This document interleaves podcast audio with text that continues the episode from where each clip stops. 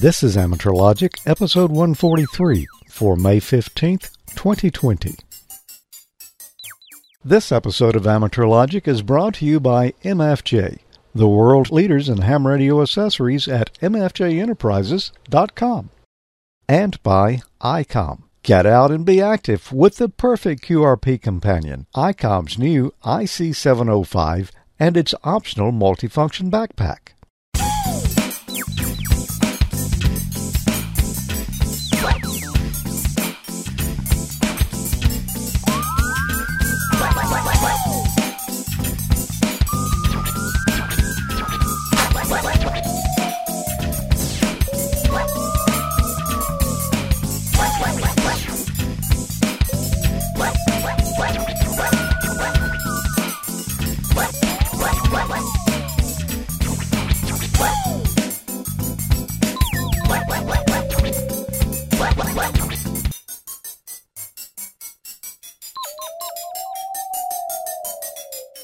Good evening. Welcome to another episode of Amateur Logic. I'm George. I'm Tommy. I'm Emil. I'm Mike.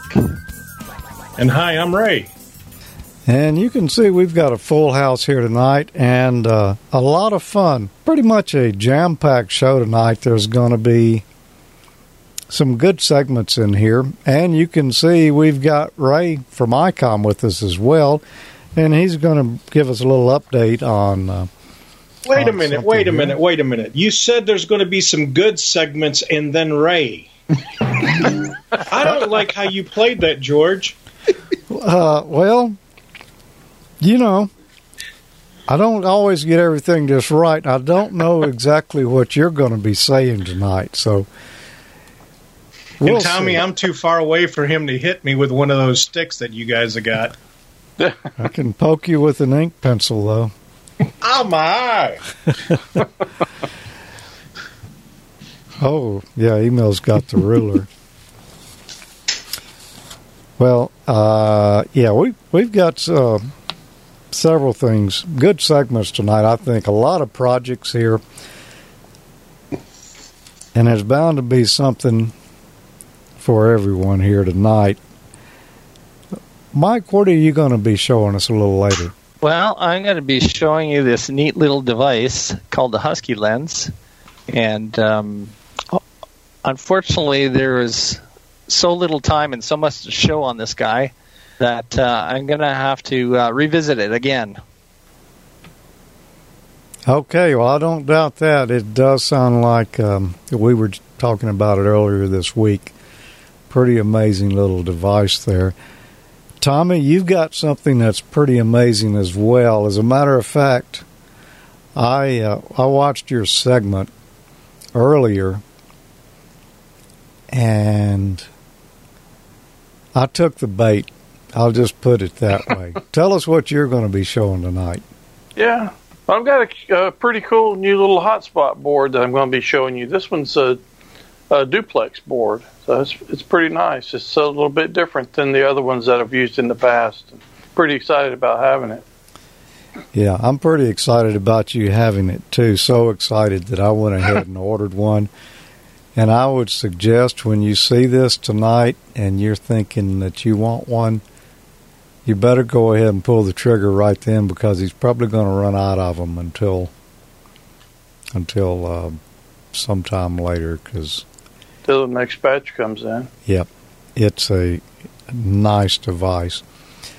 And I'm going to show um, a little hacking project tonight, sort of. No, not hacking on a computer. Well, a computer's related in there. Uh, hacking on a radio. I've got a segment entitled Tap That Squelch. oh boy. Yeah, it's going to be good. Uh, but we'll we'll tell you about that a little later. Actually, a whole show. It was only going to be ten minutes with the guest Richard Bateman, KD7 BBC from hamstudy.org and examtools.org. We asked him to come in and just give us a little update on how remote testing was going because he's sort of right up in the middle of it, helping uh, some of the VECs get started doing it and uh, providing them the tools they need to do it just a couple of weeks ago. Still pretty current. We went to 10 minutes. I told Tommy, let's just forget all that other stuff we were going to talk about tonight. Let's just hang with Richard. And we got uh, a thorough overview of what goes on with remote testing, some of the challenges and how they have been facing them and, and how it's working and how many people can they test at a time a lot of questions we we really grilled him good on it and got some good answers and i'm very happy to say that yeah i think remote testing is uh, very workable I suggest you go to hamcollege.tv and check out the latest episode and learn all about it for yourself. Richard and his guys are, are a good group. Uh, we started working with him when he first started hamstudy.org. And he was wanting to get together with the guys at Hamvention and set up their testing on the computers there about six or seven years ago. One other thing I want to mention tonight, and Ray knows something about this too. As a matter of fact, I saw him on there yesterday. Contest University, you know, no Dayton Hamvention this year. It had to be canceled. And, you know, there's just no way around it. We all know what's going on around the world right now. It'll be back, though, but Contest University was canceled as well, so they decided let's take it online, make it free for everyone.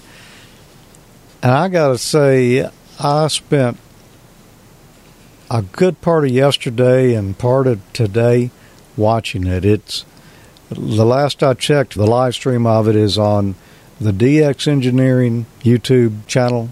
You should find it right there. Contest University. I'm going to warn you right now you're going to want to watch most all of it.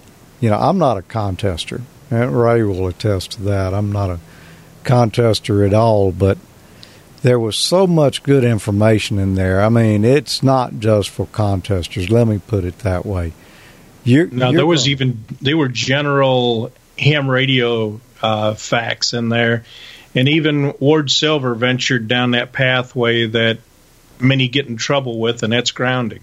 Yes, and I listened yeah. to him, and, and he made some very good points there, and I agree with pretty much everything that he said.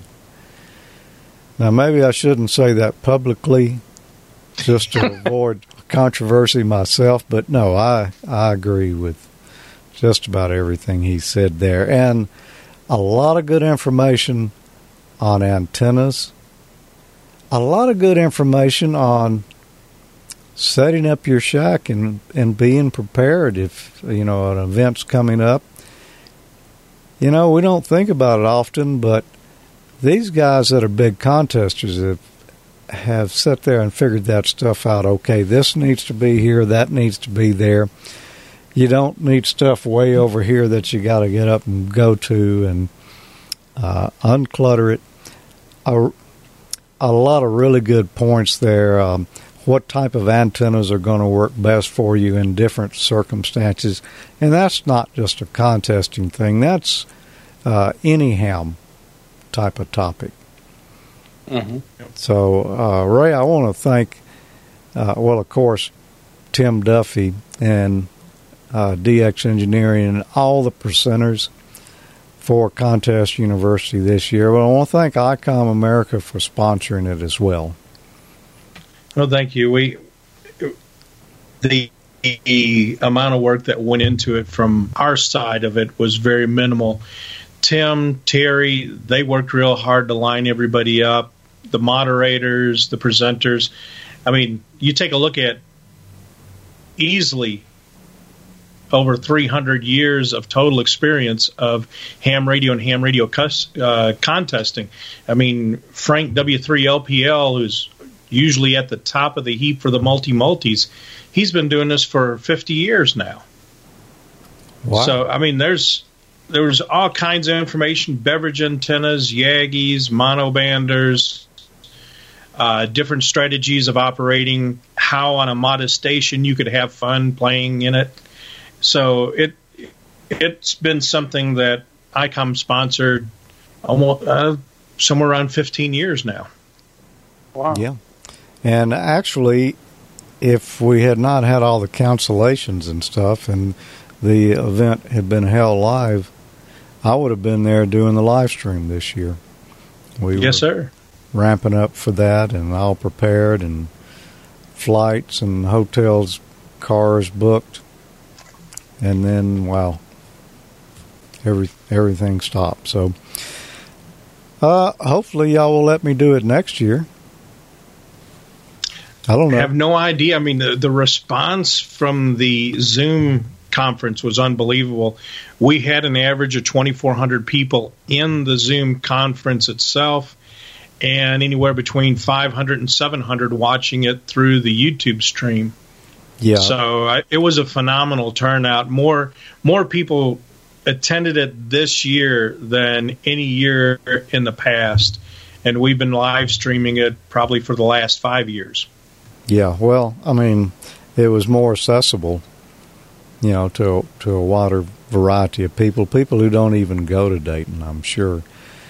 And I chose YouTube, and the reason I did that is because I knew I would have to be stopping. I couldn't sit there and watch the whole thing, but watching it, the live stream on YouTube, I could pause it where I wanted to and go do what I had to do and come back and pick up where I left off.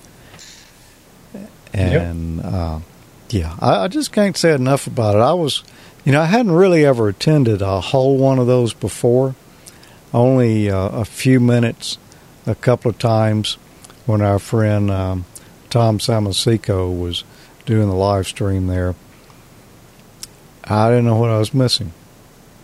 So I'll just put it that way. You guys check it out. They're going to be posting it on, I believe, the Contest University website. Uh, it might be individual presentations, or like I said, it, it's last time I checked, the uh, whole thing is still available on YouTube. And it went very well. It went much smoother than I, I thought it would. So they had some good people putting that together.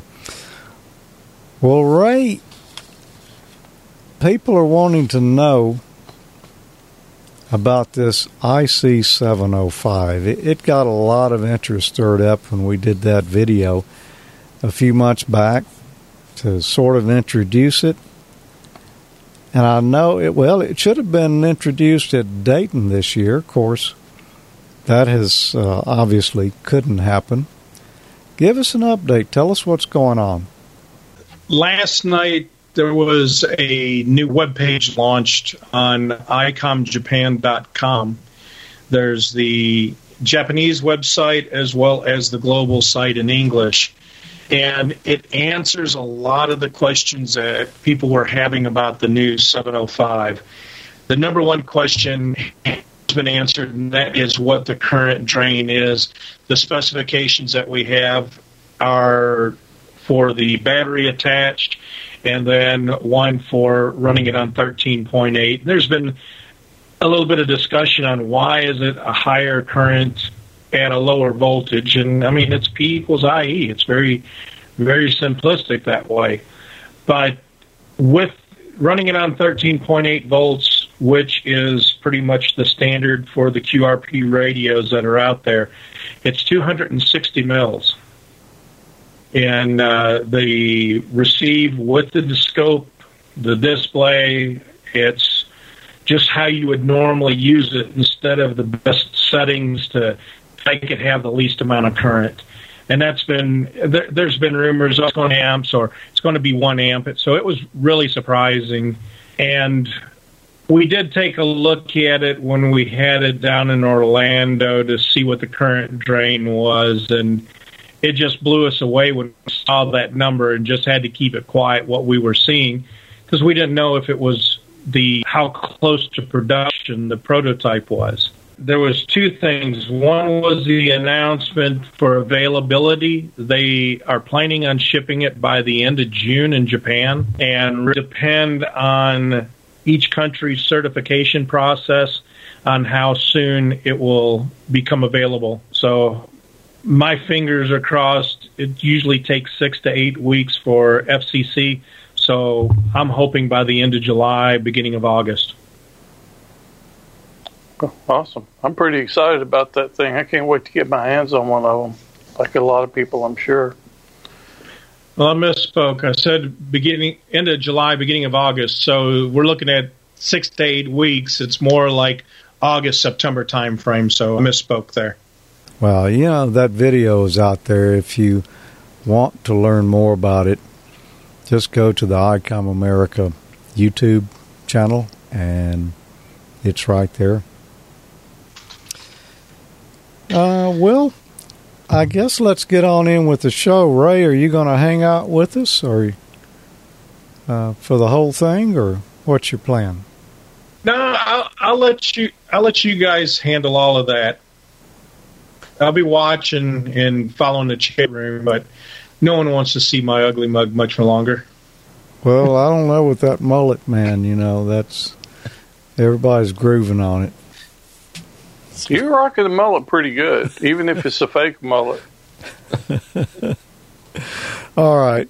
Well, thanks for joining us here tonight. Oh, you're talking about the the headrest. Well, Yep. I'll Yeah. move over. That's what's on the headrest. The Chicago Bears. So the Bears. Yep. All right. Well, you guys have a good time, and I'll be watching the show. All right. Yeah, Ray. thanks for joining us. Yeah, thanks for being here, man. We'll see you later. All right. See you guys later. Bye. Yeah. Well, Emil. I understand you received a care package recently. I did receive a care package. Um, and before I start into that, though, that that rig seems like such a great match for Parks on the Air because there's some people down here in our club that do the POTA thing. And, I, you know, when things get back to normal here, I have a feeling that POTA thing might just balloon and take off. That rig looks like a perfect match for that. But anyway, Yeah. Yeah, it's a good match for a lot of things. Uh, I'm excited about for doing uh, Hoda. I'm gonna call. I'm gonna start a new one called Hoda, like hotels on the air. POTA, all right. nice. All right. So anyway, I uh I did get a, a package from the Great White North, uh, care of Mr. VE3MIC, and uh, it was in the form of a petite paquet avion from uh, Canada, and one of the first items uh, I was afforded cheaply at that, if you um, is going to allow me to, uh, you know, poke and prod with precision. Uh, the engineering stick showed up here in this nicely printed case. And uh, I think, Mike, I, I think I might hand this down to my son, who's graduating as a uh, mechanical engineer at the end of this year from Lafayette. So I think he'll be able to poke and prod with precision. So really appreciate that, sir. Yeah, engineering stick. An engineering stick. That is a fascinating little uh, package there. um, one of the other things I got in my in my package here was uh, something that's near and dear to my heart, which I have to figure out how to uh, assemble here. It looks like to be a, a, a storm alert device that I need to uh, put together. It's a little kit. Um, it's like a LJM1 there from Metheny Corporation, and let's see, what is this, Madison, Indiana? And it, it came with a, a board that looks like was pre-assembled with some of the pieces parts that needs to go inside of that box, and some dips, some chips. So my my only issue with this at the moment is uh, as soon as it arrived and it was unpacked and stored completely safely in my house, my dogs seem to uh, enjoy the instructions on how to put this together. so the Weimaraners strike again, and uh, you know I'm gonna just have to figure this one out, Mike. I'm I'm sorry in advance. I'm hoping it's gonna work, but uh, I might have to do some pirate map assembling to get this to work. Uh, good luck getting those other pieces. I think I don't know if it's gonna focus on that. Yeah. but it looks like a uh, the Metheny Corp um, Storm Alert Emergency Decoder model LJM number number one. There. He also uh, sent me some cheesies, which which didn't make it to tonight's showing, and it wasn't my it wasn't my dogs who ate them this time. It was me. No, it wasn't the Weimaraner. It, it, was me. they didn't quite make it there, but uh, I got to hand it to them. There was a uh, a nice, you know, the things that come from Mike's direction have a nice little French flair to them here, and you can see there. It's uh, got real cheddar cheese, which also is written in French there below. It says "Vrai fromage cheddar." So that's um, they were they were really good. I appreciate that, Mike. It's uh, pretty darn tasty. I think they might rival some of our uh, Cheewees we have down here in our area. So appreciate it, Mike. That's something to receive something from other uh, parts parts of the world. After months of extensive development and testing, it's finally here and ready to take remote operation to another level. The new RigPi station server from MFJ and Howard Nurse W6HN is going to change the way you think about getting on the air why be bound by the four walls of your ham shack when you can take it with you wherever you go? The MFJ 1234 RigPi lets you operate from anywhere you have an internet connection on your Apple or Android mobile device, iPad, tablet, Kindle, laptop, or desktop computer without additional hardware. Just fire up any web browser and get on the air. RigPi connects to most any transceiver with cat control. Operate single sideband, CW, AM, FM, digital, or any mode your radio supports. Operate your rotor, CW keying, digital modes, logging, spot monitoring, call book lookups, and more. 32 user programmable macros let you control the features you want. Two or more hams from different locations can operate different radios at the same time using a single rig RigPi. The MFJ1234 Raspberry Pi's Raspbian operating system comes with many free programs installed, like FT8, RTTY, WSJTX, FLDigi, a word processor, email, and spreadsheet. Plus, thousands of Linux based programs, including many for ham radio, are available. The RigPi Station server is available as separate modules, allowing you to customize it a piece at a time, or get the complete unit with RigPi base, OS firmware, audio board, and CW keyer board. The RigPi audio board connects to your radio and serves send and receive audio to your mobile device or use it to operate digital modes like FT8 and FLDigi. It includes IQ inputs for use in panadapters and has built-in isolation transformers for RF and hum-free audio. The keyer board generates perfect Morse code using the popular K1EL WinKeyer chip. Just connect your favorite pedal. Software modules for RigPi will be available on GitHub as a free open source download so you can add your own features in the future. Get your MFJ 1234 RigPi today and take your remote operation to the next level. MFJ, the world leaders in ham radio accessories at MFJEnterprises.com. And thanks, MFJ, for sponsoring Amateur Logic. Tommy, why don't we go ahead and look at this special device that that you've got here? You want to set it up? Yeah, it's uh, Yep, I've shown quite a few different little digital mode hotspots for ham radio, and and I've liked pretty much all of them that I've played around with. But I think I might have found a, a new favorite one. Um, let's check it out, and I will talk a little bit about it after my segment's over. Cool. Not too long ago, I showed you my little Zoom USB I got at Dayton last year. Well, I got a new little hotspot to play with, and I think this might be my favorite one yet. I still love my DV Mega and I like my Zoom USB pretty good, but this is a different ball game for me. It's a small form factor. It uh, fits a Raspberry Pi Zero. I've got a Pi Zero W here that I bought at Micro Center in Dallas a long time ago. I've got the duplex version of the board. Notice there's two antennas. The it's got the little header pins over here and a place for a display. I I went ahead and soldered this connector on here and I bought a little OLED display off of Amazon for I think it was like eight dollars or something like that. And I soldered these pins on so I could put it onto the board. This board is a smaller form factor. It draws less current than the full size Pies. So if you're going to run it off of a battery pack, like a lot of people do when they're traveling, this is really nice for that because it's going to make your battery last fair amount longer. I haven't timed it yet, although I did measure the current draw on it. So let's uh, let's go ahead and put it back on the Pi and take a look at and see what this thing will do. This board's created by N5BOC David Dennis out of Dallas. Uh, if you look at it real close, you can see that it's really nicely made. It fits the Pi Zero W perfectly. I'll go ahead and put my display on it so you can see what's going on. I'll use this battery for my testing today. Let's hook the power supply up. My Pi Zero W did not come with these pins. So as you can see right here, I had to solder these on myself. I didn't have any double row header pins, so I used two single rows. It works just fine. I had a lot of those laying around, so it, it fits just perfectly.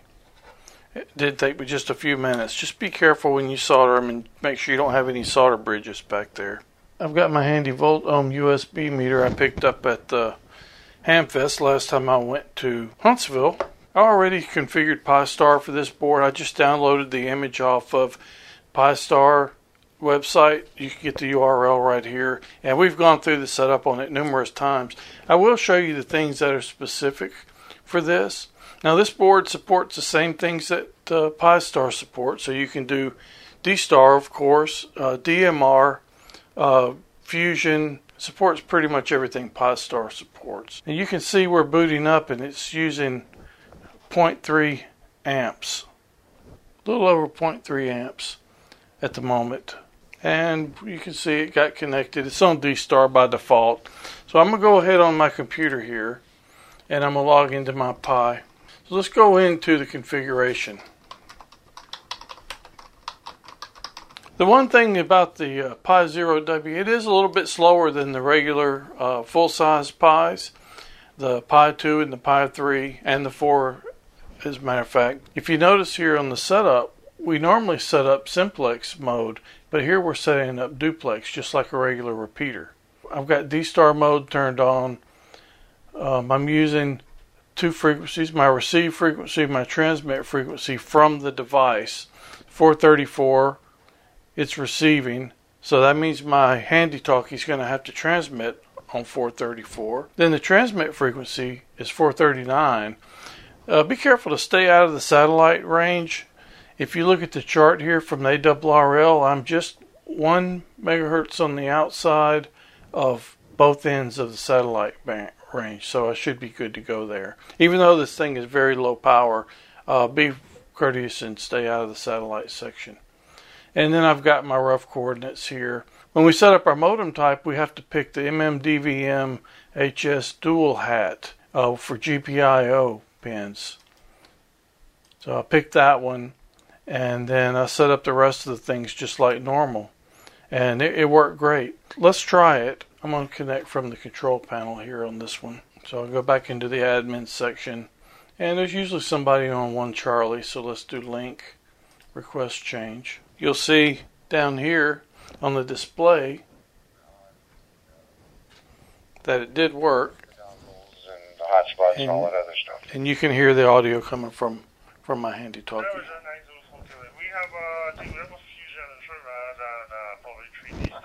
When I key up, it'll transmit with a 5 megahertz split. I created an entry in my handy talkie with the 5 megahertz split. I put my receive frequency in and then I put a minus 5 megahertz offset on it. And you can see that right here. I use the free ICOM software for the radio, which I always use that anyway. It works great for me. I don't see any reason to, to change. So I'll go ahead and turn this off and let's uh, let's unlink. and we're not linked. So let's go into our configuration again and let's try it with DMR. I'm I'm not a big DMR guy.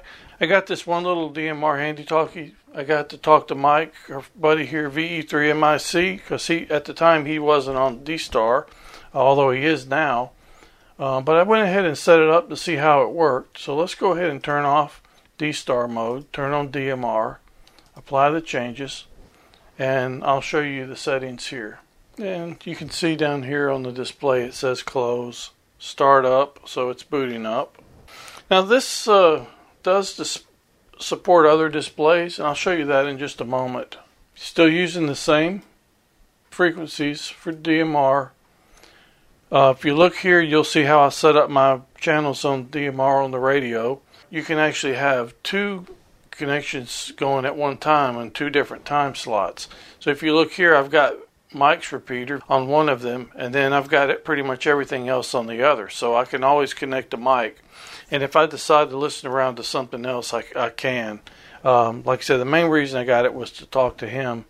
Uh, but, you know, while I'm on there, if I may listen to something else at the time. To set up a display, it's just the default stuff. To, to use this small OLED type, just pick OLED type 3.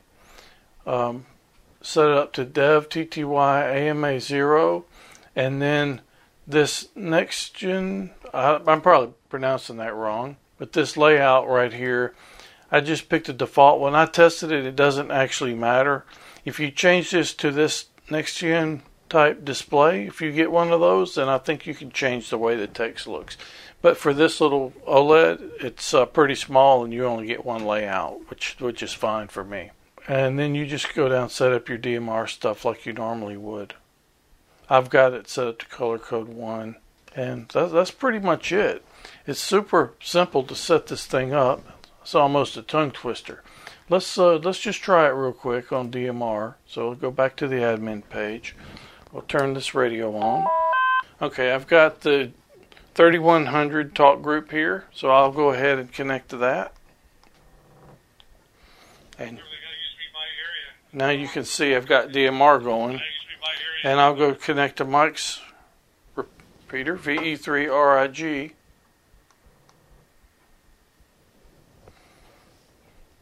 And if you look at my screen here, you can see I've got time slot 1 for Mike's repeater. Time slot 2 is set up for everything else in my code plug. Uh, 3100 is the national. And then you can see it's working. I've got both going at the same time. So let's just ID N5ZNO. So it's pretty slick. Don't ask me a lot of questions, the technical part about the DMR stuff, because I'll be honest with you, that's about as far as my knowledge goes on it. I'm a D star guy, and I always default back to that, but sometimes if I need want to talk to Mike, I will fire this up and give it a try. When it's idle, it's using about 0.2 amps and 0.2 to 0.3. So let's see how many it draws when it's receiving me. VE3MIC N5ZNO. VE3MIC and 5Z and Roughly about the same. I hear my RF getting back into my speaker though. And you, you would know when I'm going to try to do my demo that there's not much activity on here. It's a super nice board. Uh, it's a pretty low current draw compared to the bigger Pis with the other boards on top of them. Again, if you look at the chart, I've got a Pi 3B Plus which is about 500 milliamps just for the board. And I've got a Pi Zero W, which is 150 milliamps for just the board. Uh, so right now I've got a display and this modem board on top of it, so that's the extra current draw you see. And uh, so that's gonna that's gonna make your battery last quite a bit longer. But that said, I charged this up and I ran this hotspot here literally all day long, and I had about a little over half a battery left by the end of the day, and I'm talking about a like probably about a 10 hour day. I turned it on when I came to work, and I left it on for a few hours after that till I got ready to settle in, and I turned it off later. So pretty sure this is my new favorite hotspot board, and I really love the form factor of it. I'll be putting it in a case coming up pretty soon. I'll probably do a separate segment on on creating a case and with a little window for the display. Not sure what I'm going to do yet. Maybe 3D print something, or I may just build something by hand. We'll see. You can find them on at N5BOC site. The URL's right here below. The low power consumption is great if you're going to travel with it. You know the digital modes don't use a lot of data anyway, so I can use the hotspot on my cell phone and a small pocket-sized battery and run this thing for quite a long time sitting on the seat of my vehicle a rental car or something when I'm traveling. You should see it uh, in some more of my segments coming up in the near future. I hope you enjoyed it, and uh, we'll see you next time. 73. I'm going back to D Star. Yeah, it's a great board, and I guess you can see I couldn't wait to make the case. I was going to go through a whole uh, deal with uh, another segment to build one, but anyway, I found one. This one here, and it wasn't made to use this to show the display. So what I did was I I remixed it on this on Thingiverse.com. So if you go and find that one, and you click on uh, remix remixes or whatever, you'll see it links to mine. And uh, that's what I did. I just basically elongated it just a little bit, made it a little taller, and put a window in that fits my display in the right spot. And you can see on the little picture that popped up there, it's a pretty nice fit. It's uh, it's such a good tight, snug fit that I really didn't even have to screw it in. It just fit in there and it stayed perfectly. So when I screw the case together, it just kind of holds everything. Um, of course, you can screw it in if you want to, but I just didn't see the need. That looks nice. How would a fella go about talking his buddy into printing him one too? Maybe uh, trip to Moe's at lunchtime one day or something like that when all this uh, craziness in the world going on gets a little bit less. Yeah, we may have to do takeout. Yeah, that'll work. And you can sit So- in your truck and I'll sit in mine. That'll work. So Tommy, the, the the advantage there, duplex. So I'm guessing you could be talking on both of those time slots and then DMR side. Is that Yeah, look. Yeah, now I only have the one DMR radio. I'm like I said, I'm not a big DMR guy, so yeah? but it looks like well, I tried testing it with Mike, and it looks like I can have both of those going at the same time, and I can switch back and forth between them and talk on one, and it appears that the other one is still transmitting. It, it may Yeah. not be, but it. But the one, the main thing is, you know how you get in, uh, like if you listen to one of the uh, talk groups or one of the reflectors, and somebody's real long-winded, and you want to disconnect, well, the device will still accept the commands. Um, Gotcha. just Nice. Yeah. Control. Yeah. Okay. I can see some advantages there. Yeah. uh-huh. You know, he made such an impression on me with that segment there that uh, I pulled the trigger this afternoon. I ordered one. Mike's going to change computers there, so maybe he can get back. He lost audio, y'all, for anybody who didn't notice. Uh, if you can read, though, you probably noticed. um, but yeah, man, uh, you know that's been my biggest pet peeve with with using a hotspot is that once you connect to something, buddy, if there's a lot of traffic on there, you're stuck. You're not going anywhere yeah. uh, because you know you can't get back into it until until somebody comes up for air and leaves a little space in there where you can get a command back to your hotspot. But this will solve that, won't it? Oh yeah, it will. So I had that problem today when I was listening to uh, one of the D Star reflectors, and uh, it it just kept going and going and going. And I finally I thought about it. I said, "Oh yeah." So I just hit the and sent the U command over there to to unlink, and it just did it. No problem. I really like Nice. it. The squelch open signal. You know, you don't have that on on your average um, two meter rigs. Mm-hmm. There's, there's no squelch open signal that you can you can access with a connector on there. And so we've been running with Vox here for years. And it worked, but if somebody paused a while, you know, it would drop and then key back up and then the party on the other end well the repeater drops so they start talking and it's just a you know, kind of a problem. So I modified both of these radios, two different brands of radios, to give me a squelch open signal that I could tie back into the serial port of the computer and, and give me a signal to say, okay, we're finished receiving. So, uh, you know, trigger Echolink to, to go back to uh, receive mode. Stop, stop uh, sending the audio over the internet. Here's what I came up with. It um, it worked a little easier on the Raspberry Pi, although I did get it to work on Windows as well. I know how to do that now. because a TTL signal, which is what I got coming out of these radios, and a serial port signal are two different things. They're not serial ports are not TTL level. Um, so, without further ado, let's take a look at Tap That Squelch. Older radios often get repurposed for other uses.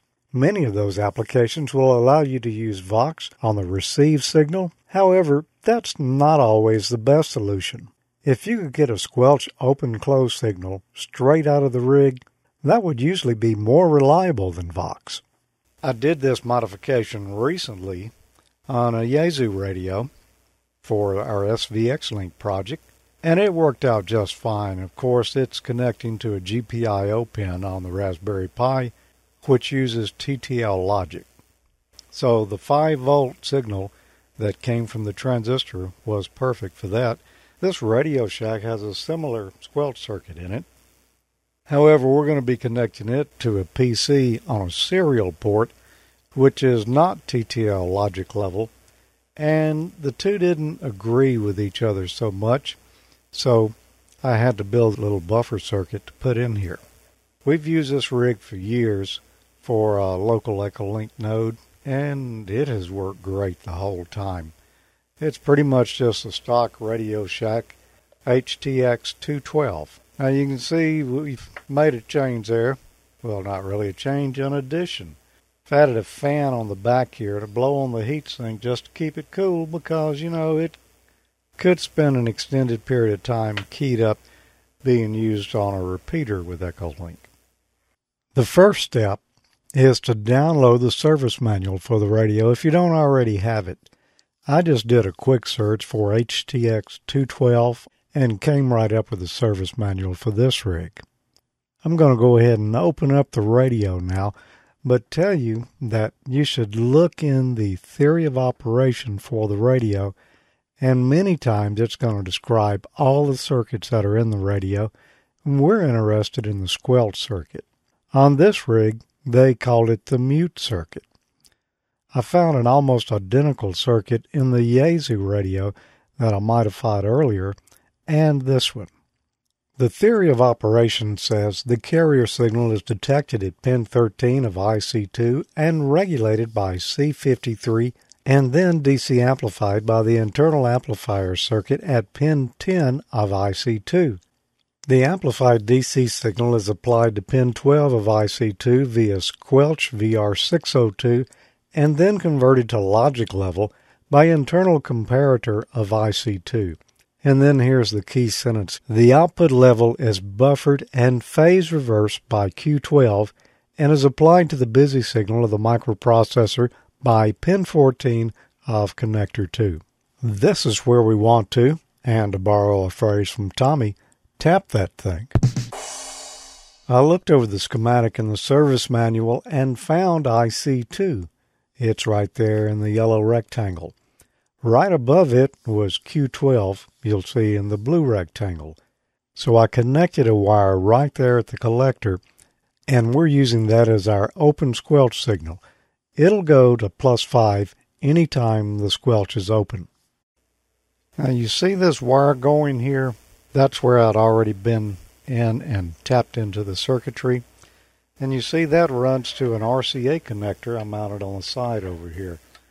Since there were no other holes in the rig, and there were two holes for mounting screws here, we're not using a mounting bracket anyway, I just slightly drilled out that hole and mounted the RCA connector right there.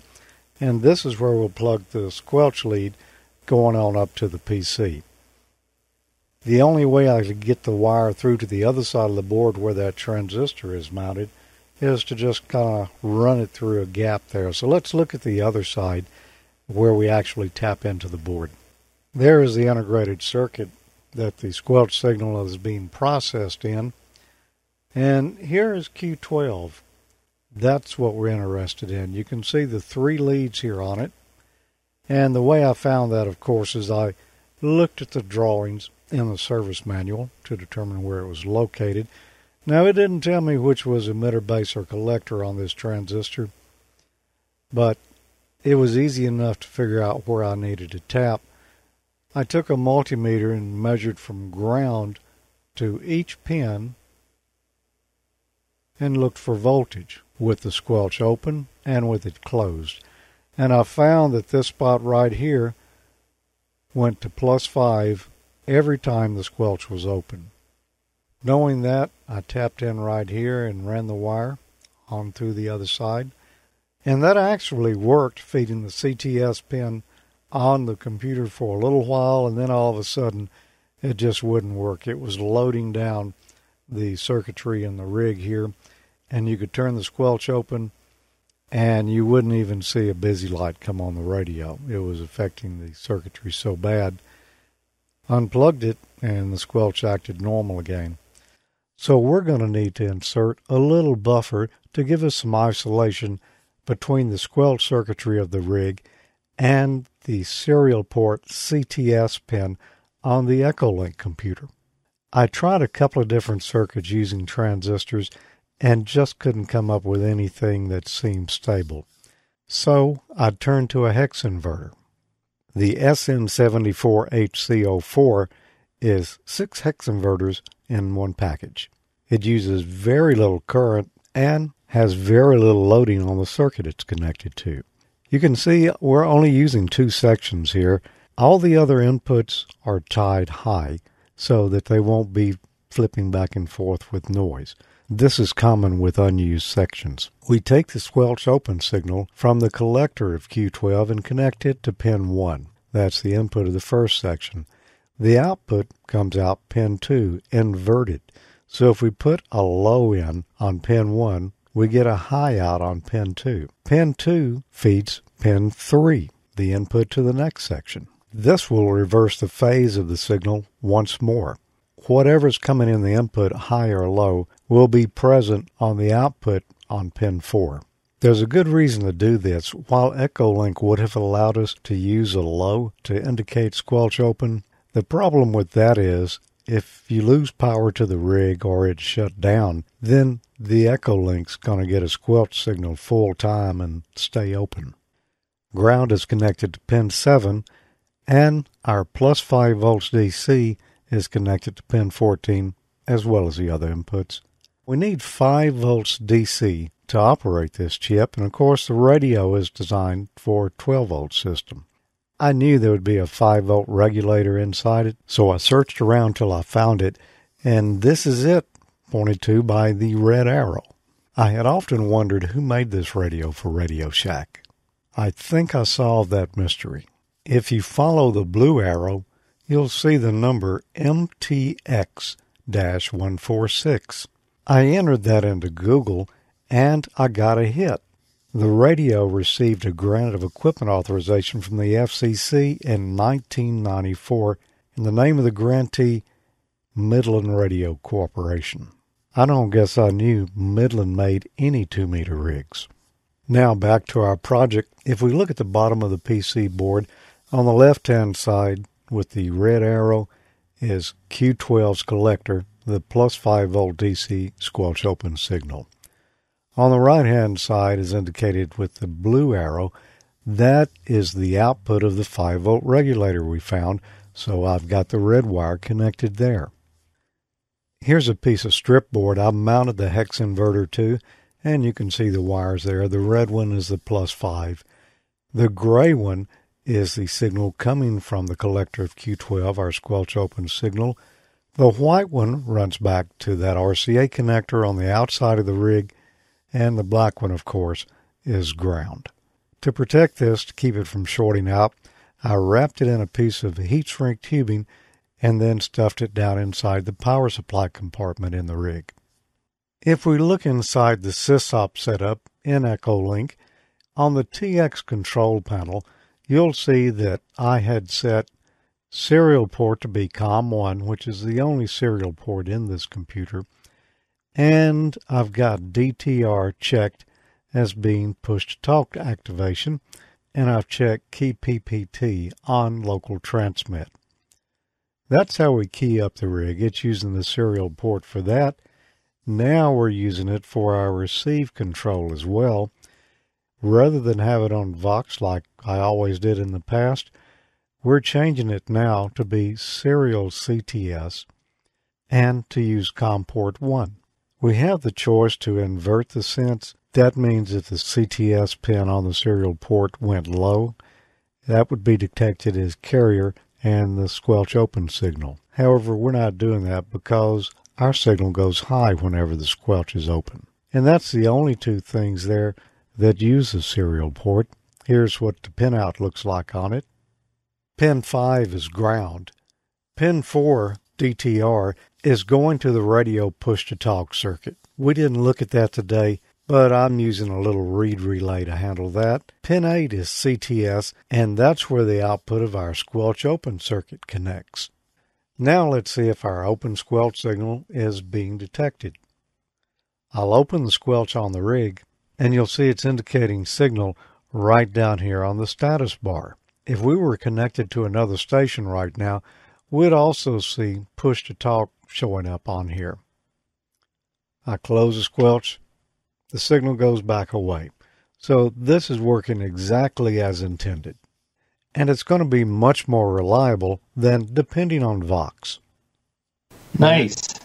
It uh, it does work much better than using Vox. Although the Vox had been working, you know, this this just works better because then you don't get people stepping on each other quite as much. Yeah. I don't know if We've you, been using that radio for years and years and years, man. Yep, we have. I never knew it was made by Midland. I always thought maybe it was an Alinco or something. Yeah, I never had a clue. Yeah, I didn't either.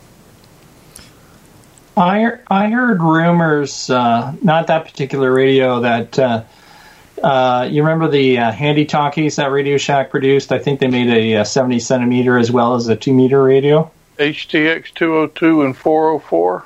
That's the ones. Somebody told me that they were. Um, I, I don't know if they were Standard or Midland that made those, but they. I remember the battery packs on them had the same, almost the same mechanism that the old IC 2AT had, uh, the slide-on battery clip. Um, and for a while there, the rumor was that uh, maybe whoever was making the ICOM IC 02AT uh, was making that one as well, but I don't think that's actually true. Yeah. Uh, I don't know. I would be surprised. The, the only thing I can tell you for sure is uh, most of the scanners were made by uh, GRE in Japan. Hmm. Cool. Interesting. Yeah, I didn't know I- that. So, I just did sorry, folks. I uh, had some audio problems. I, I still don't know what the cause was. Um, Skype was just starting to give me errors, and then all of a sudden I lost all my audio, both uh, the microphone and uh, and the uh, speaker audio. And no matter what I did, I couldn't bring it back. So I, you'll probably notice that the background's changed, and uh, I think it's because uh, probably got sand in my computer. Oh, okay. I thought you just fired up the amplifier. well, you know, it's it, it's still cold enough. Uh, the furnace is still coming on at night. Uh, the other night it was uh, minus three, and this is crazy for May. wow. Wow. Well, Mike, seeing you wear that cap there gives me an idea where we could take a quick break here and then come back and learn more about that project you've been working on. Yeah, just before you go, uh, George, I thought I'd start something new, and uh, obviously I knew Ray was coming on the show tonight, so I wore the ICOM cap. And uh, I don't know if I tilt my head down, you might be able to see the, the maple leaf on there. This is the Canadian version of the Icon ICOM ball cap. Oh, wow. um, that I got as swag a few years ago. So Nice. And tonight is, in case nobody noticed it, it is Hawaiian shirt night, and that was kind of like a last minute thing. Uh, Emil's got got laid there, so he's in, in good What? shape. Mike, you've got something on your shirt, don't you? I can't can't see it. You may have to I stand think up. it's uh, palm trees. Uh, Oh. Yeah, we can't see it. Your your bottom half is a tube. Oh, you can just stand up. Maybe you, maybe not. Yeah, it's it's a little. It's not too subtle. Oh, okay. Okay. This is one of the few times I actually got by wearing a green shirt. It didn't become transparent. Yeah, we had to do a test to make sure. Uh, these, my shirt, I think maybe Tommy's too, came from our friend Andy, uh, AA0WX, Andy Anderson. Yeah, see, he's probably in the chat room. Yeah, he is. There he is. Yeah. And and these are authentic. I mean, these are actually from Hawaii. So, I'm trying to remember. Uh, was it Tommy Bahama? And uh, he had quite the line of ties and shirts with Hawaiian patterns on it. They were pretty nice. yeah. Well, you know, I, I put this on and I I feel like just laying around on the beach or something.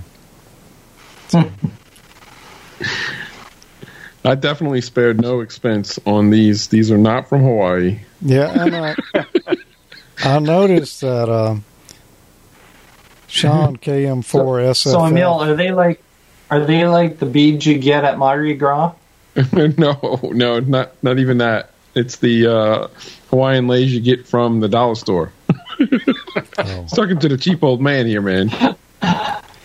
Yeah, I noticed that uh, Sean KM4 SFF over in the chat room said we need a toga night, and I tried to get Emil to wear a toga tonight, but uh, he he wouldn't do it. He So wasn't, he wasn't I- going for it, huh? I shudder to think what Mike is going to do with that because he's already known to put me in toga situations. yeah, so we know that it's a, a rocking look, you know. And and we also know that toga parties and guitars don't mix. That's right. Yeah. Well, we'll be back in just a moment. Don't go away.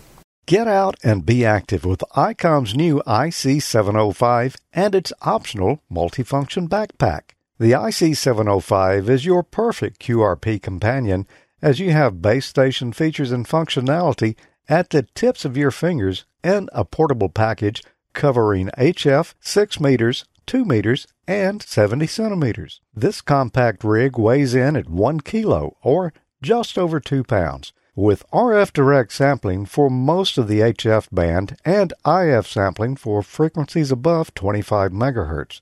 5 watt battery operation with BP272 or 10 watts with a 13.8 volt DC supply.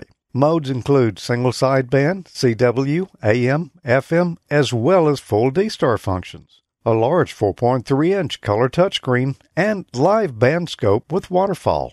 Integrated GPS with antenna and GPS logger. Micro SD card for data storage. It comes standard with the HM243 speaker microphone and it supports QRP and QRPP operations. The perfect accessory for the IC705 is the LC192 optional backpack with a special compartment for your IC705 and room for accessories for SOTA activations or just a day in the park. Visit icomamerica.com slash amateur for more information about this and all the great ICOM radios. And thanks, ICOM, for sponsoring Amateur Logic here. And all the other things that you sponsor. I don't know that anybody sponsors as many uh, activities as them, and we really appreciate it. I, I was thinking about that earlier when you were talking about the uh, contest university thing. I don't think anybody really gives back to the ham community as much as ICOM does. We appreciate it. Well, Mike, HuskyLens, it makes me think like you've got some problems with the with the vertical you know on your display and maybe it's kind of squishing your picture down and you look you know sort of like the look you would have if you were trying to watch uh, you know an old standard def program stretched out to fit on a 16 by 9 monitor. Is that what it is? Well, it's a lot of things, but I don't think that's it. But um, it uh, was a challenge trying to get to, to get anything uh, recorded off this little device because it's so tiny, and it's um, probably the, the, the first really close up work that I've ever had to do um, by trying to shoot video off of. It's like trying to shoot a camera that's taking a picture from a monitor. um, I don't know how to explain it, but um, uh, it was it was kind of tricky. But uh, I wish um, I wish we had um, more time to talk about it. But uh, uh, I might do more about uh, uh, more with it as time goes on because there were certain functions I wasn't able to talk about or or, or demonstrate, and part of that had to do the fact that I'm trying to work with an image as the picture source or the image source, and some of it doesn't work quite so well, especially for object tracking. Hi everyone, Mike VE3MIC here. Typically amateur logic is about amateur radio, but it's also about technology. Today I want to show you something that arrived at my doorstep just last week. It's a Gravity HuskyLens AI vision sensor camera from DFRobot. What makes this interesting is that this 1.5 by 2 inch device can operate standalone. All it needs is a 5 volt power source, but it can also communicate real-time data to a serial or I2C device such as these. The HuskyLens built-in features are color detection, object detection, object tracking, QR code tag recognition, line detection, and face detection.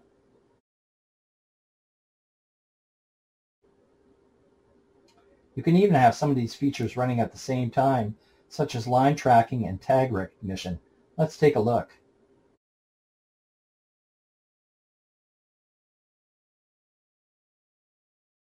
So let's have a look to see what you get with the HuskyLens board. You get the board itself, including a 2 megapixel camera, mounting hardware, a couple of brackets, uh, which is a really nice uh, addition to the kit so that you can mount the HuskyLens on a project and also an interface cable to connect your HuskyLens to a single board computer such as a Raspberry Pi or Arduino. And uh, that's basically all you need to get started. Let's have a closer look at the uh, component side of the HuskyLens board. And I'll point out a few of the uh, major important components on the board itself. There's our 2 megapixel camera.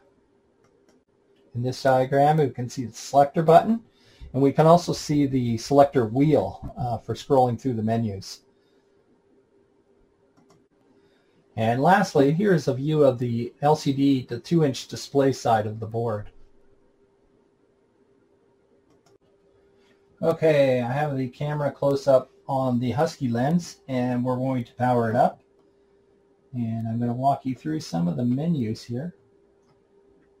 I don't know if you can see that. It's pretty quick, but the, it displays the little HuskyLens logo, uh, and then it's immediately booted up. So it's pretty quick. Anyway, uh, when you first turn it on, that's what you'll see.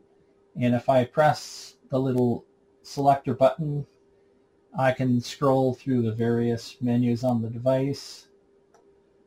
Um, and we're going to have a look at some of these uh, various algorithms or functions but the first thing we want to do is have a look at the general settings. And here you set your protocol, protocol type uh, for either I squared C or serial and of course your baud rate. Um, one of the first things I'm going to want to do is change the uh, the delay time on the um, on the timeout so let's go back into settings because uh, our, our menu is auto hiding after five seconds, which is a little annoying. Um, so let's set that up for 20. Um, I should also mention that there's an LED on the front, uh, which is supposed to help with uh, low-level lighting uh, for the camera, but I haven't tested it out yet. Um, and there's also an RGB LED on there that you can change Uh, I'm not really sure what the purpose of that is for.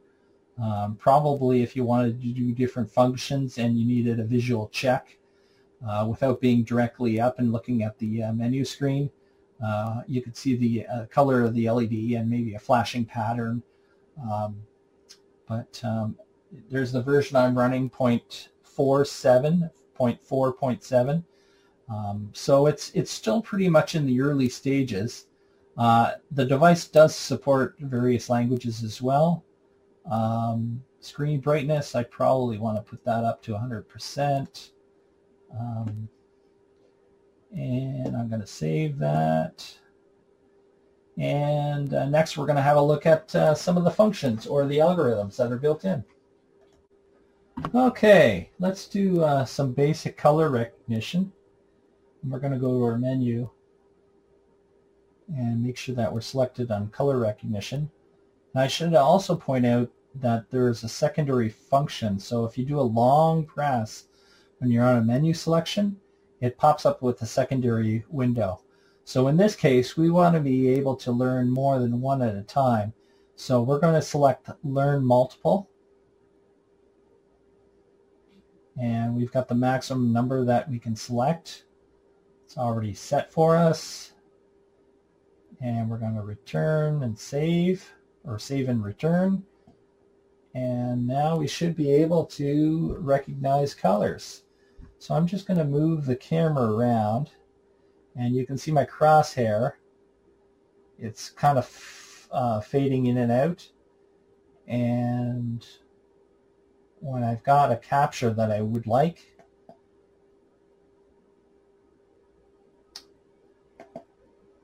I've detected the first color, red, and it's given it an ID color of 1. Now I'm going to do the same thing for blue. It's detected the blue. Now we'll do our yellow.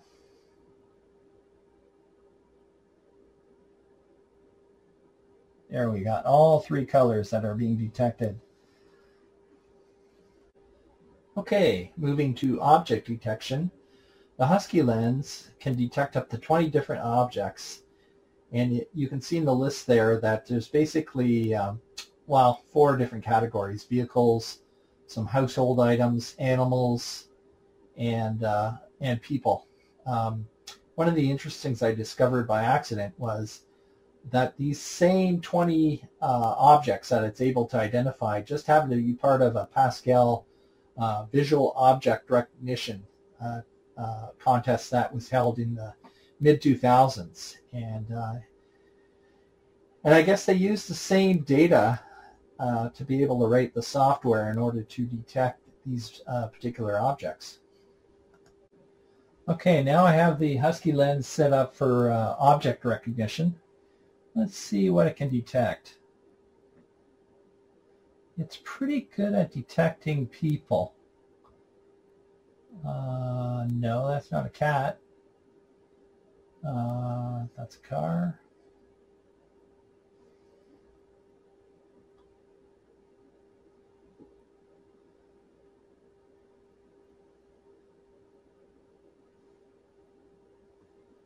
It looks like a couple of Clydesdales pulling a Budweiser wagon, but there's too, uh, I think that image is too busy that it's having difficulty with that one.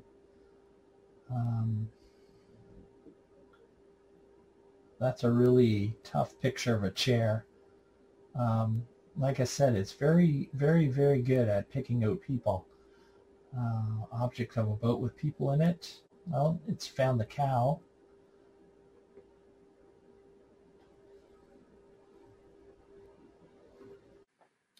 And last but not least, my favorite of all the functions or algorithms that are built into the HuskyLens, and that's the face recognition. Now I've gone ahead and, and set the HuskyLens uh, to identify Georgia and Tommy's face. And we're going to have a look at some video just to see how well it's able to keep a, a recognition on, on both of them.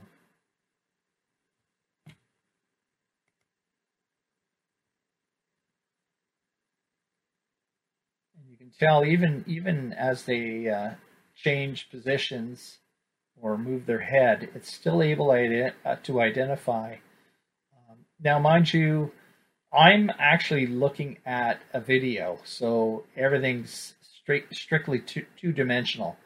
And one of the neat things about the algorithm for face recognition is it's able to uh, identify from various planes. So, ideally, what you'd want to do, and this is all explained in the wiki, is take several shots um, of an image or a person's face, rather, and uh, that gives you the best uh, reliability in terms of uh, face recognition. But even if I go to other episodes, uh, I've even gone back quite a few episodes from probably a year ago, and it doesn't have any trouble identifying George or Tommy. So as long as the face uh, hasn't changed all that much, it will uh, identify them. Well, I'm afraid that's all we have time for this this time, but uh, I hope to get back at the uh, the OpenWebRX project that I was uh, working on on the previous episode. And in the meantime, I'm going to keep playing with this HuskyLens because uh, for something uh, that costs around the forty dollar mark, it's uh, it's both exciting and actually kind of scary at the same time. So seven three, and thanks for listening from VE3MIC. Quite interesting at that price. Yeah, I was yeah. going to check with the cheap old man to see whether or not it was uh, cost compliant or not, uh, considering what it does. You know, it, it, the price doesn't so much scare me as I'm wondering what you're doing with it. Uh, uh you, you ever watch the show, The um, Person of Interest? Uh, I haven't watched it myself, but I, I know of it. I okay. thought you were going to say Black Mirror. No, I, I'm just wondering if you're starting to build your own Samaritan computer over there, which they use to monitor everybody in real time all over the world. Well, the interesting started off is, with us being the first two victims. well, I'm I'm going to delve into. Um, I had some video shot of me sitting up the I squared C bus uh, but I didn't get uh, much further than that. And of course, uh, this this video ran long enough as it is.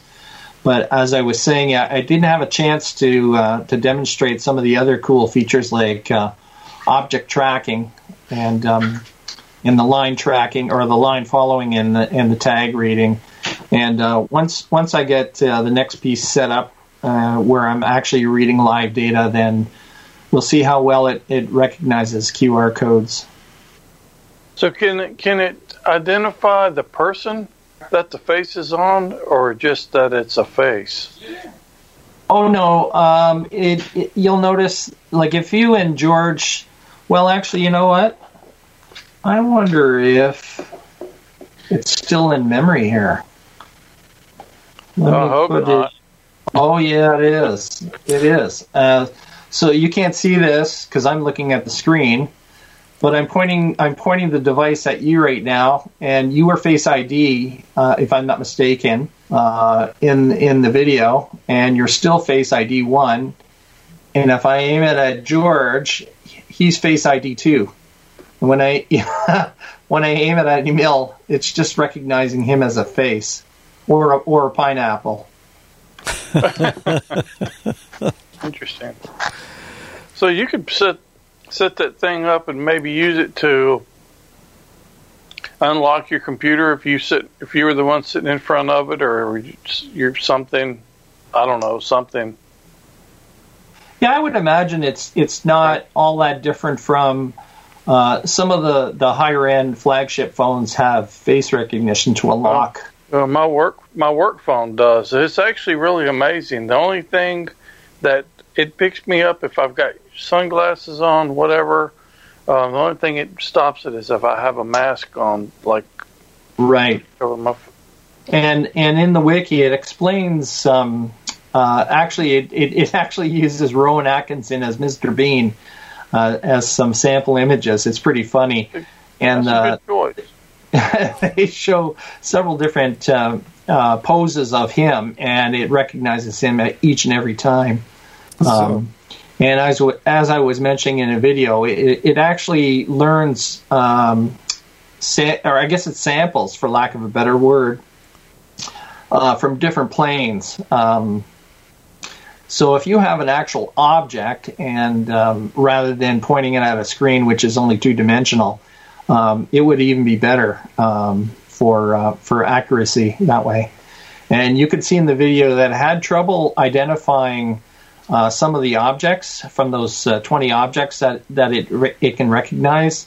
Um, but if you point to an actual um, kind of three dimensional image of those objects, it's it's pretty much spot on every time. It's too bad it doesn't do like voice recognition too. We could actually run Ray's voice through it from when he was on the show a little earlier, and Rocking Ray from the Christmas album, and see if that really was Ray. We could do we could do an analysis on that. Yeah. But um, yeah, I, I hope to get it uh, hooked up. Uh, I started uh, configuring it for the Raspberry Pi using the I squared C, and I'm kind of interested interested to see what kind of data it's uh, actually uh, outputting as it Yeah. as it recognizes objects and things. So, can Yeah, you name the cool. objects? I mean, could you have named, you know, Tommy instead of Face ID, named him Tommy? Um, I I can't in the in the device itself is is limited in such that it only assigns the tag ID. Um, it it does use a little bit of color coding in addition to the tag, um, but you're, you're not able to um, through the menus change the tag name. Um, yeah, but I, would bet on the expect if- output you could write a program Yeah, that, says- exactly. that says Face ID one is Tommy, Face ID two is George, or whatever. And And uh, like that. I mentioned to you, um, it's a little bit scary um, because I just plugged this back in after it being unplugged all night, and it still remembers who you are and who George is. And I'm, I'm afraid to, to hook it up to the internet to see where that data is going to go. Uh, if you don't mind, I would appreciate if you would do a hard reset on that thing when we get finished shooting tonight. Yeah. Yeah, I'll, I'll show you. I'll show you how that works. Although once you're on the internet, you can never take it back. That's true. you better go on Google after the show and do a search for Face ID 1 and, see if I see if I show up. yeah.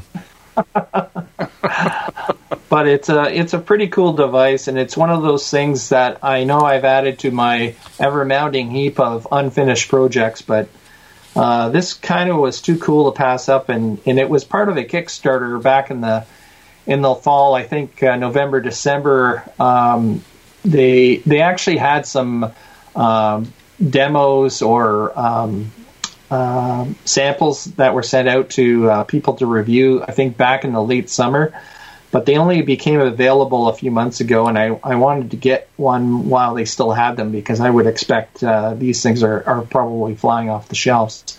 Yeah. I'd like to hook it up to my drone and uh, fly it around and see what it can what, what it can do that way.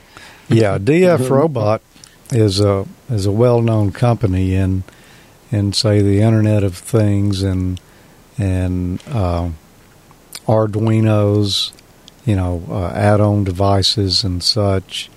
Uh, they make servos. That they've got a lot of lot of really neat stuff, and so I'm not surprised to see that they're offering something like this as well. Well, thanks for showing Yeah, us that, Mike. We want to see when you once you get some code written, what you might do with it. Well, the possibilities are uh, are pretty endless, I would think, uh, for something like this. Um, I know there's a video on the website on on DFRobot's website uh, where they're, do, they're demonstrating the object tracking, and there's a uh, a woman on a bicycle, and uh, I guess they had it hooked up to a camera with some motion on it, and the camera was following her around as she rode a bicycle. So that was pretty interesting. Yeah. Cool. Wow. And just trust me on this, Mike. Go watch Person of Interest. All right. Maybe well, get some application ideas. Speaking of uh, fun things to do this weekend, uh, you know, I mentioned earlier uh, about Contest University, and you might want to go check out the recording of the live stream on the DX Engineering YouTube channel. It's archived there, or at least it was a little earlier this afternoon. I imagine it's still there. Uh, some really great presentations. Um, also, there is something else going on this weekend that's sort of Hamvention related. Mike, do you know anything about that? Yeah, it's the uh, the Dayton Hamvention QSO party. Uh, that's uh, that takes place tomorrow. So if you go to uh, www.rof.org, uh, you'll see a link on the on the main page for the Hamvention QSO party. And I think the organizers, uh, namely DARA, um, that group got together and decided that they should have something. So they uh, they came up with the idea of having this QSO party um, that takes place tomorrow on May 16th. And uh, what what uh, folks should know is it's only a 12 hour event. Uh, usually they're 24 hours at least, but this one's a 12 hour event.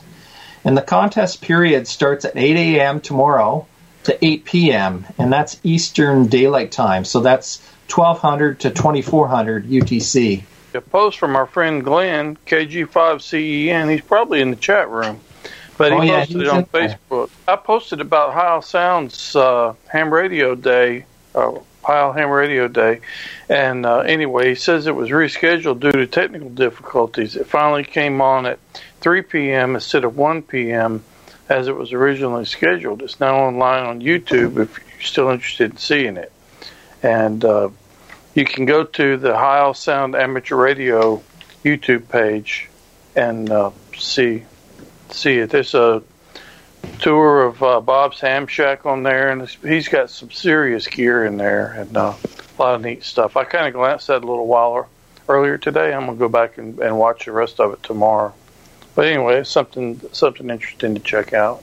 during the month if you want to catch up with us because you know we shoot these shows around the 15th of each month we've got some social media outlets where you can catch up on all the latest things that uh, we and and our friends in there are talking about uh, a few places facebook.com slash groups slash amateurlogic.tv um, where could you, if you just wanted to follow us, Mike? What would you do? Well, you could you could follow at Amateur Logic, or I believe at Ham College on Twitter. I'm thinking that you could go to the groups.io slash G slash amateur logic place if you wanted to just, you know, tag along with some of the chats and subjects and topics that we talk about. Yeah, Okay. hang out with the cool group. Yep. We're they're all cool. And all of these are going to tell you as well when the next episode will be shot and, and streamed live. So um, join us on one of the social media sites here and find out what's going on. Well, uh, before we go, any final words will go around. Uh, do I have any? No, just uh, go check out some of the activities we told you about earlier in the show tonight, this weekend. Since we can't do Hamvention, we can do uh, virtual Hamvention stuff. Tommy, your uh, monitor just went to sleep, but uh, do you have anything to tell us? Well, I'm just going to tell you, I just woke the monitor up. uh, um, but I may be going to sleep too soon. But it, um, I plan on uh, participating in some of this virtual hamvention stuff tomorrow. I'm going to get on the QSO party a little bit and hang, see what I can get done on there. And uh, going to finish watching the uh, Heil Sound Amateur Radio Day video as well. So there's a lot of good stuff going on. Since we, we can't go, it's a little bit disappointing, but there are some things we can do. So let's take advantage of those. Yeah, true. Emil. Well, you know, guys, I gotta say, I have been enjoying the sound check nets that you guys have been having. So that's just another spot people can go to hear. I love hearing everybody's voices. You know, I always see the chat in the in the, the Facebook and the post, but man, hearing people and talking to them, that's great stuff. Just watch for the posts. Uh, we're having them on Tuesday. Tuesdays. That was the best time to be able to use our EchoLink node here. And um, uh, Jeff, K8JTK and, and Brad N8PC are using their uh, AllStar nodes to link up. So we've got uh, a lot of different ways to go connect. We got D Star, of course, EchoLink. Uh, I think there's a couple of DMRs, AllStar. Um, there'd be like three EchoLink nodes that you could connect to. So there's a lot, of, a lot of connections.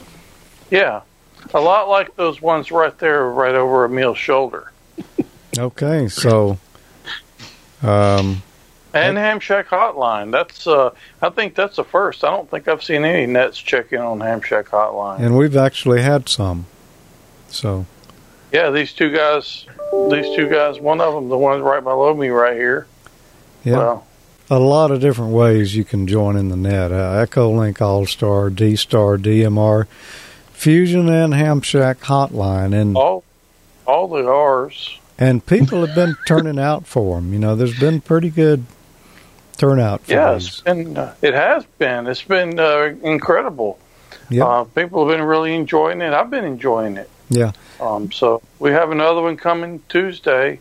Yep. Uh, so try to come check uh, check in with us if you can. We'd love to have you on there. So, Mike, any any final thoughts from you?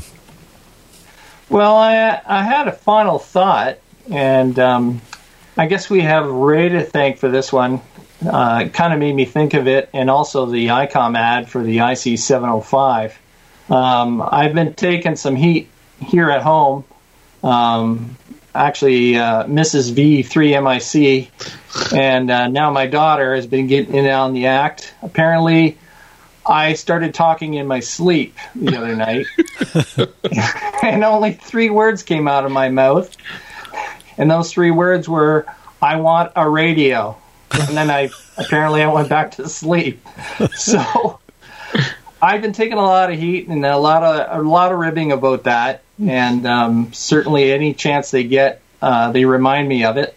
So I figure I've got a plan, but I'm going to leave it a little closer to my birthday so that I can get uh, you know maximum effect out of it. I I thought what I would do is is um, if I know she's still up and um, I'll pretend I'm asleep and I'll just start murmuring IC seven zero five, IC seven zero five, and maybe I'll get lucky on my birthday uh, this summer. Who knows? So is that not a common occurrence for you to say something like that in your sleep at your house? It happens all the time here. I uh, I don't know. It's a first for me, but um, I c- I could be saying worse things in my sleep. Yeah. Yeah, at least it was something legit like that. So, um, yeah, well, maybe they'll take the hint. Who knows? Let me know if it works out, though. I'll try it myself. 7 3, everyone. Join us at the end of the month for the next Ham College. Yes, we'll actually be studying uh, coming up at the end of the month this time around rather than talking about it. So, uh, join us then. Join us in the middle of next month for the next Amateur Logic, and join us this coming Tuesday night for the next Amateur Logic Soundcheck Net. 7 3. Seven three. Seven three.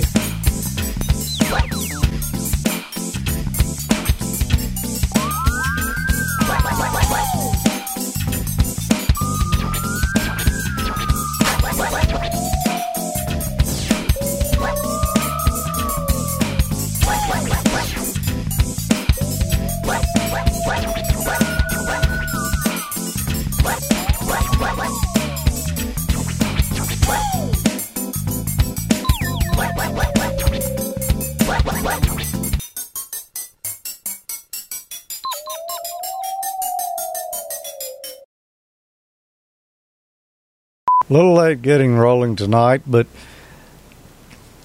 I don't think that'll be the first time. We had some good jokes leading up to the show. We had some bad jokes. We had some bad jokes, and we had some sound effects. What's black and brown and looks good on an attorney? What's that? Doberman. A Doberman. nice. What kind of shoes do lazy people wear? Loafers. Hmm. That, that's from Eddie. All right. I got to blow the whistle on that one. Emil K KE5QKR is so cheap. How oh, that's cheap cheap, is he? Emil is the cheap old man is so cheap he can't even pay attention. Oh wow! That one gets that one gets the high whistle. All right, there's the Eddie joke before he hits the button. He said he met a person selling lamps the other day. He seemed pretty shady.